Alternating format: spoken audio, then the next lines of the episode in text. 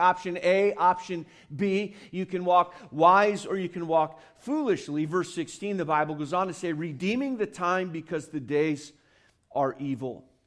Wherefore, be ye not unwise, but understanding what the will of the Lord is. Now, I want us to look at this text today, and I want us to look at it and see how it can answer the question of how can I make the most of 2016. And if you have your notes nearby, I want you to make your way through this outline with me today. And uh, if you're here to be helped and encouraged and taught from the Word of God, I can assure you that if you invest your heart in this message, that can happen. And this is a good message today, not because I'm the messenger. It's a good message today because, as you'll see, we're going to literally march through these verses and see what God has for us from His Word.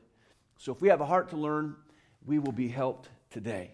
Our Father, we praise you for who you are, and we thank you for what you do. And I pray that this morning that this study would be helpful, an encouraging one. Uh, Lord, I pray that you would help us today to make some decisions that would have an impact on the year ahead of us. We pray this prayer in Jesus' name. Amen. Thank you. you may be seated. Anytime you enter into a new year, there are questions that people like to ask. And the questions that we hear today that are being asked have to do with what's the stock market going to do in 2016. It was a little bit of a disappointment this year, and people are wondering what is the stock market going to do next year. Next year, we have a question to answer as a nation. The question would be who will our next president be? That's a question people are, are asking and things that people are wondering about. We might wonder what is ISIS up to? We might wonder what's, what's the Soviet Union's aggressive, aggressive stance in Crimea and Ukraine and things. What does that mean for us as Americans? What does the buildup of China's Navy mean? And, and these are questions people are asking. We could wonder is inflation going to finally kick in in a greater way? We might wonder uh, what will interest rates do? Now, the questions could go on and on. But there are some answers from God's word that can allow us to flourish come that may.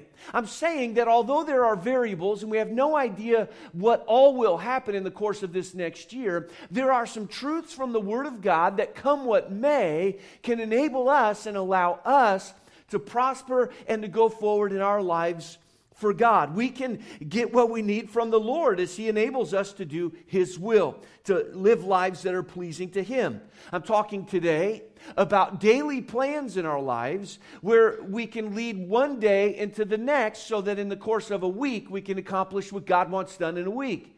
And as we put a few weeks together, we can get a month under our belt, so to speak, where we will have lived for God in the course of that month. And you put the months together, and we'll then have a year that we can look back on and say in, in sincerity before the Lord, God, I've sought to live this year for you. An accidental journey is the journey of foolishness, but an accurate journey speaks of the wisdom of knowing where it is that we need to go and the diligence to stay on the path that will lead to that destination. And so, as we look to the Word of God today, we see some truths emerge that can enable us in, in the process of, of uh, entering into a new year. Uh, so, what, what is it that needs to be done? I, I want us to look to the passage today and see that we need to take wise steps. We need to take wise steps. So the Bible says in, in verse 15, the Bible says, walk circumspectly, not as fools, but as wise. Circumspectly. Sometimes I like to look at words, and, and uh, most of our English words, you could trace them back to uh, Latin origin, and, and we see circ, and we could think of circle, and we see specs, and I think of spectacles, all right? So we've got a circle and, and, and, and a word that makes us think of looking. The Bible is saying here you need to live life in a way in which you're looking around. You're looking around. Your eyes are open. It means to walk with accuracy and according to plan. It's, it's a contrast here of living like a fool or a wise person. I mention that as we read the text because I want you to know that really is the option from God's perspective. He says you can live this life in great wisdom, wisdom that comes from God, or you can live it with conventional wisdom that comes from the world. And Bible teaches us that the world's wisdom is as foolishness in comparison to the wisdom of God. And so we're to look around in life. We're to take wise steps. And to do that, we have to look around. Now, the call here is not paranoia. That's not what the Bible's talking about. The Bible is not telling us we're to live life worried, stressed out in that sense, where we're just all the time looking for the, the next bad thing to come along. It's, it's not a call to paranoia, it's a call to a life that has a plan and a life that has a purpose. And so we're not to float through life allowing anything that captures our attention to pull us off course. We're to know where we're heading, and we're to stay on that course and measure each step of the way. Uh, all of these words in the Bible come from a story. We know that. Our, our, words, as they come into being, someone made the word, and there was something that caused that. And I love the idea in the, in, in the concept of walking circumspectly. It's the word picture, it tells the story of someone walking on a mountain, and if they stumble, they'll fall off a cliff. And God is telling us here that in the course of life, we need to be aware because there are potential pitfalls all around us. And so we don't need to be afraid, but we need to be wise. We need to have a fear of God. And when we fear God, we don't need to fear anything else. We, we need to have that awesome respect for the life that God's called us to live. And you know, I have found in my life that a lot of the tumbles I've taken haven't just been in the pursuit of things that are not good, but it's been in the pursuit of good things, but I've been pursuing good things carelessly. Carelessly. Um, this last week, I was able to spend some time with uh, my grandmother, my last grandparent on earth, and uh, I enjoyed that very much. And, and uh, my, my grandfather went to heaven uh, maybe six or seven or eight years ago now, and, and uh, uh, a lot of, lot of memories that came to my mind. And, and I was thinking of all those times where granddad and I used to go fishing. And if you're here today and you're a granddad, what a wonderful uh, privilege you have to invest in the lives of, of these young people. Don't ever underestimate the role that you can play in the life of a young person. For the amount of time that I spent with my granddad, I've got way more memories than you think I should have, and what a, what a difference he made in my life. And one of the things my granddad and I did together a lot was we'd go fishing. And uh, we fished in everything you can fish in, but we liked to fish, especially in streams in the Rocky Mountains. And one thing about my granddad, he was just a tremendous fly fisherman, and he could get his hook into places that you wouldn't think you could get a hook into. And I saw him at times, he'd grab his hook and then grab the line on the pole and, and he'd pull it back and kind of slingshot it in there. He had every trick you can imagine. I remember one time I was fishing with my granddad, and he saw a hole where he thought there was a fish, but it was going to be very hard to get his hook in there. And so he walked out on this log, and, and he's trying to get the line in there. And it was absolutely amazing to see how, how good he was at this. But, you know, as he was going after something that was good, and fish are good, amen? Can I get a witness this morning? fish are good. They're brain food. And granddad was going after something that was good. But in the course of doing that, he, he, he placed his foot in a bad spot on the log, and granddad went into the river. Now, it's never good to get in freezing cold water when you're not planning on doing that. I remember he lost his glasses and he got banged up a little bit. He wasn't going after something bad, he was going after something good, but his footing wasn't right. Maybe we could say that, that he got careless in the pursuit of something good and he took a tumble nonetheless. I found in life that we tend to move at times in ways where our steps are not measured and it leads to a lack of forward progress. Sometimes in life we act and then we react and then we overreact without taking into account where are these steps I'm taking leading me in the course of my life. You see, that's why David was very careful the way he talked to God. He prayed it this way in Psalm 25. He said to the Lord, Lead me in thy truth, teach me for thou art the God of my salvation. On thee do I wait all the day. I love the way David is, is approaching the Lord here. He says, Lord, I'll wait right here until I know that the step before me is the step you want me to take. I don't want to be careless. I don't want to be presumptuous. I don't want to get ahead of your plan for my life. God, I need you to lead me. The steps of a wise person are circumspect, they're looking around. They're walking in a, in a wise way. The steps of the foolish rush ahead, and when we do, we pay a price. Wise people are looking, they see. But I want you to understand there's a principle today. When we are blind sighted, we inevitably in life will be blind sighted. Now, from time to time, we all get shocked in life, but if we find a habit in our lives of saying, Boy, I didn't see that coming, if that is habitually a statement we're making, what it reveals is we're not being circumspect. Because blind sightedness in life comes from being blind sighted. One of the best ways to stay on track is to establish a map for each day of your life. Establish routines. And I'm talking about a daily plan that allows us to, to determine what it is that God wants us to do. We've got to take wise steps in the course of life. Here's the second thought we find in the Word of God we need to redeem the time. Redeem the time. Now, as Paul was writing here, he says it this way Redeem the time. I love how he adds this because, well, the days, they're evil. You got to redeem the time because the days in which we're living are evil days. Now, the word redeem is a word that we often associate with our spiritual salvation. And if you're a believer today, you can say, I've been redeemed. And the word redeemed means to be bought back. And if you're a believer, you've been bought back from the slave market of sin, never to live in bondage again. You've been bought by the precious blood of Jesus Christ. It means to buy back. And so Paul is saying, listen, you need to live in a way where you buy back the time. Now, a day is going to be spent. We all know that. A day once lived, it's, it's irrevocably in the past. But when we redeem a day, it means we're living it for a purpose that honors God. We're living it for God. He said, redeem the time. Redeem the time. The time. There are a couple words in the Greek language from which we get our Bibles that speak of time. Uh, one of the words would be like, What time is it? What time is it? There's word time. What time is it? There's another one that's like this It's time. It's time. You see the difference? One would be, Well, what time is it? Talking about maybe the time of day. There's another one that means what time is it in the sense of, of an opportunity, uh, of an occasion, of a moment.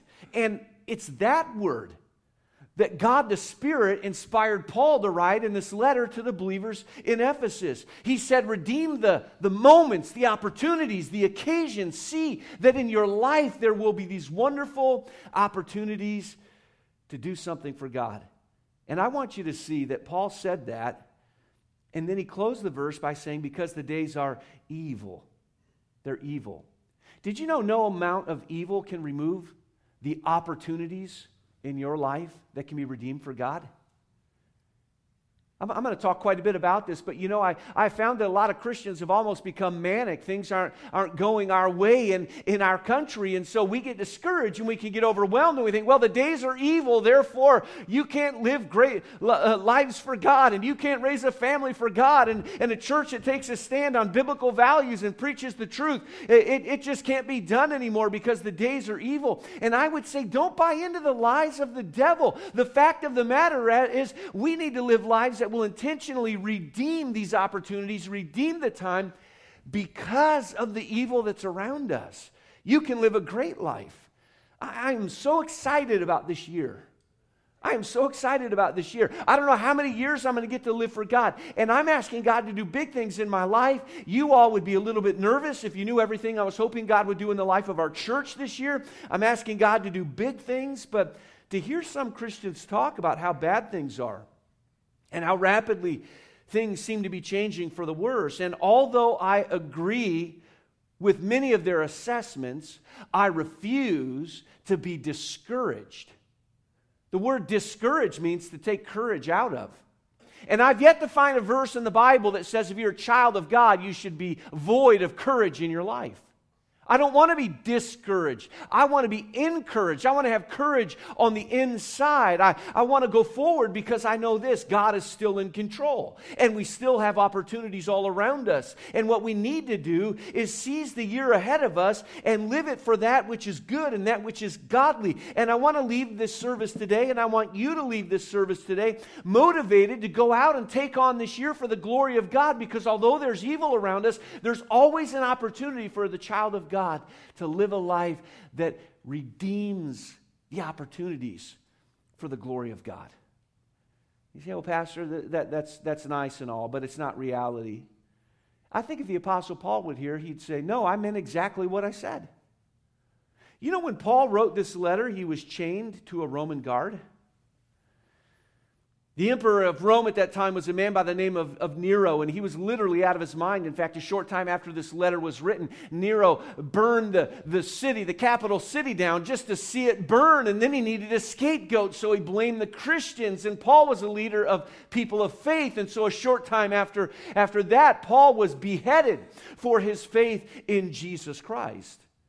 The city of Ephesus, to which Paul was writing this letter, was a city that was given over to idolatry and heathenism. Yet in this moment, Paul said to them, Hey, we've got some great opportunities. We say, Paul, wait a minute. You're chained to a guard. Your life's soon going to be taken. You're writing to people living in a, in a place where persecution is there, and, and it's a city that's been wholly given over to idolatry. And Paul would say, No, you're missing the point. We've got a great God. We've got to redeem the time. Hey, get fired up about the life that God has for you. One of my favorite stories is about a shoe company many years ago that wanted to open up a new market in the continent of Africa. So they took one of their best salesmen and they put him on a boat and sent him to Africa. And when the salesman arrived, he looked around and no one was wearing shoes. he thought, how can this be? I'm a great salesman. Uh, I'm a shoe salesman. They send me to a place where nobody wears shoes. So he went to the uh, telegraph office and he sent a, a, a, note back to his company Bring me home. Nobody here wears shoes. And he was so insulted they would send him to a place like that. Well, the company brought him home, but they got to thinking, you know, there's got to be potential for something to happen there. And and so they said, rather than taking one of our better salesmen, let's send a new guy, an inexperienced guy. That way, if he fails, we haven't lost much. And, and so they sent the inexperienced salesman to Africa. He gets off the boat and he looks around, and again, he sees nobody's wearing shoes. And he too immediately goes to the telegraph office and he sends a telegraph back to his home office and he says, Send more shoes.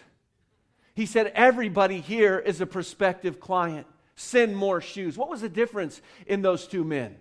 One guy was crabby and a downer, and everything was wrong, and nothing good was going to happen. And one guy said, You know, everywhere I look, it seems like there's an opportunity for something good to happen. It seems as though everybody is a prospect. Now, these are evil days in which we're living. Make no mistake about that. These are evil days in which we're living. But the opportunity to do something good with our lives has then never been greater. The darker the night, the brighter the light. And if you'll live for God, you can have an amazing impact if you'll yield your life to Him. If what I read is correct, 150,000 Americans dropped out of church each week last year. Giving in churches across the board is down. And forgive me, Coastline, I'm going to say this and I won't stutter uh, so you know exactly what I'm saying. A lack of giving from Christians through their local church is a sign of a lack of love for Jesus Christ and a lack of faith in Jesus Christ. That's what that means when we don't do what the Bible tells us to do. And giving is down. And so, to me, that's a sign of a lack of commitment and devotion from people of faith. Less ministries being done resources are needed for ministry. Missionaries are coming home from the mission field more than missionaries are going to the mission field. But to that I say, so let's get busy.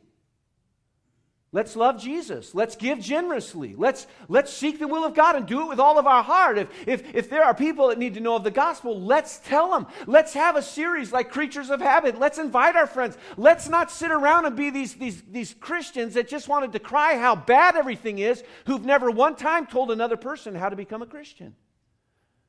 So I say, all right, these are evil days in which we're living. What should we do? You want to sit down and be bummed out about it? You can do that. Or we can redeem the time of our life and say, God, I'm going to go down swinging. I want to do everything you've told me to do. I want to live for you with all I've got. I want your divine enabling to help me go places, God, I never could have gone. There's nowhere we can look where there's not a greater need for the gospel. Everyone is a prospect. Our message to God should be, in a sense, send more shoes. God, everywhere I look, there are people that have needs that only you can meet. The word used to refer to the opportunity of time that I mentioned a moment ago has a literal definition. It means toward the port. Toward the port. So, a time of opportunity comes from a word that means take the ship toward the port. Toward the port. The idea is the opportunity is there toward the port. The thought is this you know, the winds may blow, the winds of adversity may blow. But if we will adjust our sails, we can capture a moment to create a momentum that will help us to make the most of our lives. Abraham in the Old Testament was a man who made the most of his life. Sometimes we'll say of somebody, boy, he's really going places. Abraham, literally, literally, he really went places. And of his life, we read this in Genesis chapter 12. The Bible says, And Abraham journeyed going on still toward the south. And here's my message for you today go on. Don't stop. Don't get discouraged. Don't back off. Don't back down. Don't quit. Go on. Go somewhere in your life for God this year. Redeem the time. That leads us to the final thought today. Paul would say, you know, in the course of your life, you've got to take wise steps, you've got to redeem the time, and finally, he'd say, then you need to understand and do the will of God. Understand and do the will of God. Listen to how Paul closes this out in, in verse 17. He said, Wherefore, be ye not unwise. He said, We don't want to live an unwise life, but rather, he says, live an understanding life, understanding what the will of the Lord is. And this is so encouraging to me. Did you know the Bible is teaching us, by way of implication from these words, that you can have access to wisdom that can not only reveal the will of God, but can help us know how to accomplish it in our lives? Did you hear what I'm telling you today? That there's a God who's the creator of the universe who's granting us by his grace wisdom that will enable us not only to know what he wants us to do in life, but wisdom that will enable us to know how to do what he wants us to do in life. And we can wonder, well, how can we have the wisdom required to know and do God's will? Let me give you the most obvious answer to that question. Pastor, all right, I don't want to walk like a fool this year. I want to walk wise. I want to redeem the time. I want to know God's will and do God's will, but how can I ever know God's will and how can I know how to do God's will? Here's the most obvious answer, but it's one that's often missed. Read the Bible. Read the Bible. Open the Word of God, read it. Read the Bible. The Bible is the mind of God for us. And as we search the scriptures through daily Bible reading and regular Bible study, we'll find the treasure of God's wisdom. I love the way Proverbs writes about wisdom and wisdom found in God's word. In Proverbs 2, uh, Solomon writing to his son says, My son, if thou wilt receive my words and hide my commandments with thee, so that thou incline thine ear unto wisdom and apply thine heart to understanding, yea, if thou criest after knowledge and liftest up thy voice for understanding, if thou seekest her as silver and searchest for her as for hid treasures, then thou shalt understand the fear of the Lord and find the knowledge of God. Listen, one of the greatest decisions you can make this year is a decision every day to open the Word of God and to read the Word of God. People would say to me, Well, Pastor, I'm a slow reader. To you, I would say, Then read slowly. Open the Word of God and read. If you're a fast reader, read quickly. But we need to be people who open the Word of God and read the Word of God. Another decision would be I'm going to be faithful to church this year. I'm going to be faithful. A lot has been written, and Pew studies have come out this year that church attendance is in decline. And as you parse the numbers, it's not just that fewer people are coming to church, but those that come to church are coming less often. And that has an amazing impact on, on, the, on a lower number of Christians in church each week. Let me tell you something the church is God's idea. It was established by Jesus Christ, and the Bible tells us he started it with the shedding of his own blood. One great decision you can make this year is to say, you know what? I'm going to be in a church that opens the Word of God, that teaches the Word of God, that's filled with a bunch of people as nutty as I am who are seeking to do life to the glory of God. I'll put myself in the, in the institution ordained and created by God for the purpose of nurturing growth and faith. Another way to have wisdom in life. Why don't you ask God for it? Just ask Him. The Bible is very clear on this. And in James 1 and verse 5, the Bible says, If any of you lack wisdom, well, let him ask. If you lack wisdom, let him ask of God. By the way, you say, Well, who lacks wisdom? All of us. So ask God that giveth to all men liberally, and upbraideth not, and it shall be given him. The word ask is synonymous with the word prayer. The word prayer means ask. And Jesus was writing in the Gospel of Matthew, and he said, Ask.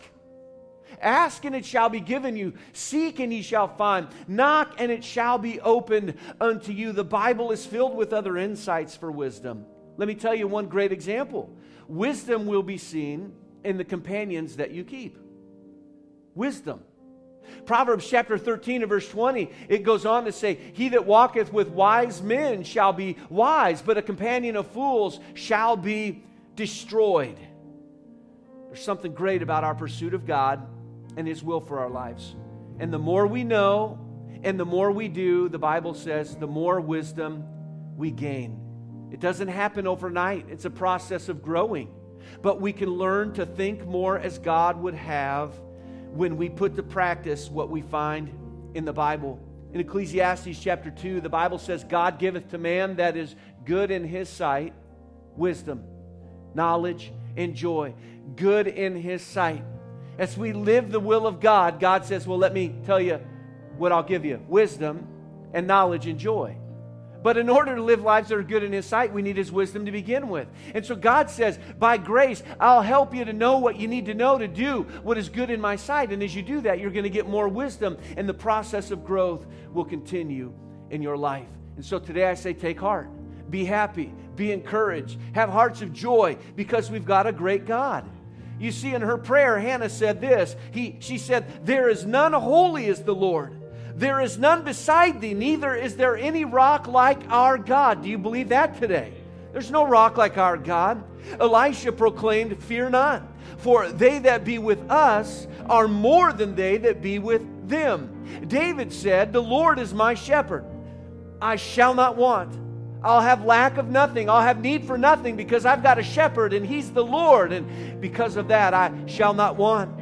Micah said, Who's a God like unto thee, that pardoneth iniquity and passeth by the transgression of the remnant of his heritage? He retaineth not his anger forever, because he delighteth in mercy. He had a hope because of a great God. And Jesus promised us in Hebrews 13 that he would never leave us or forsake us. And so today we need to see that praise needs to precede our progress. I want you to join me in standing today. And we sang a song as the sermon began that talks about the value of praising the name of our God. And I want us to sing this song together today. Praise the name.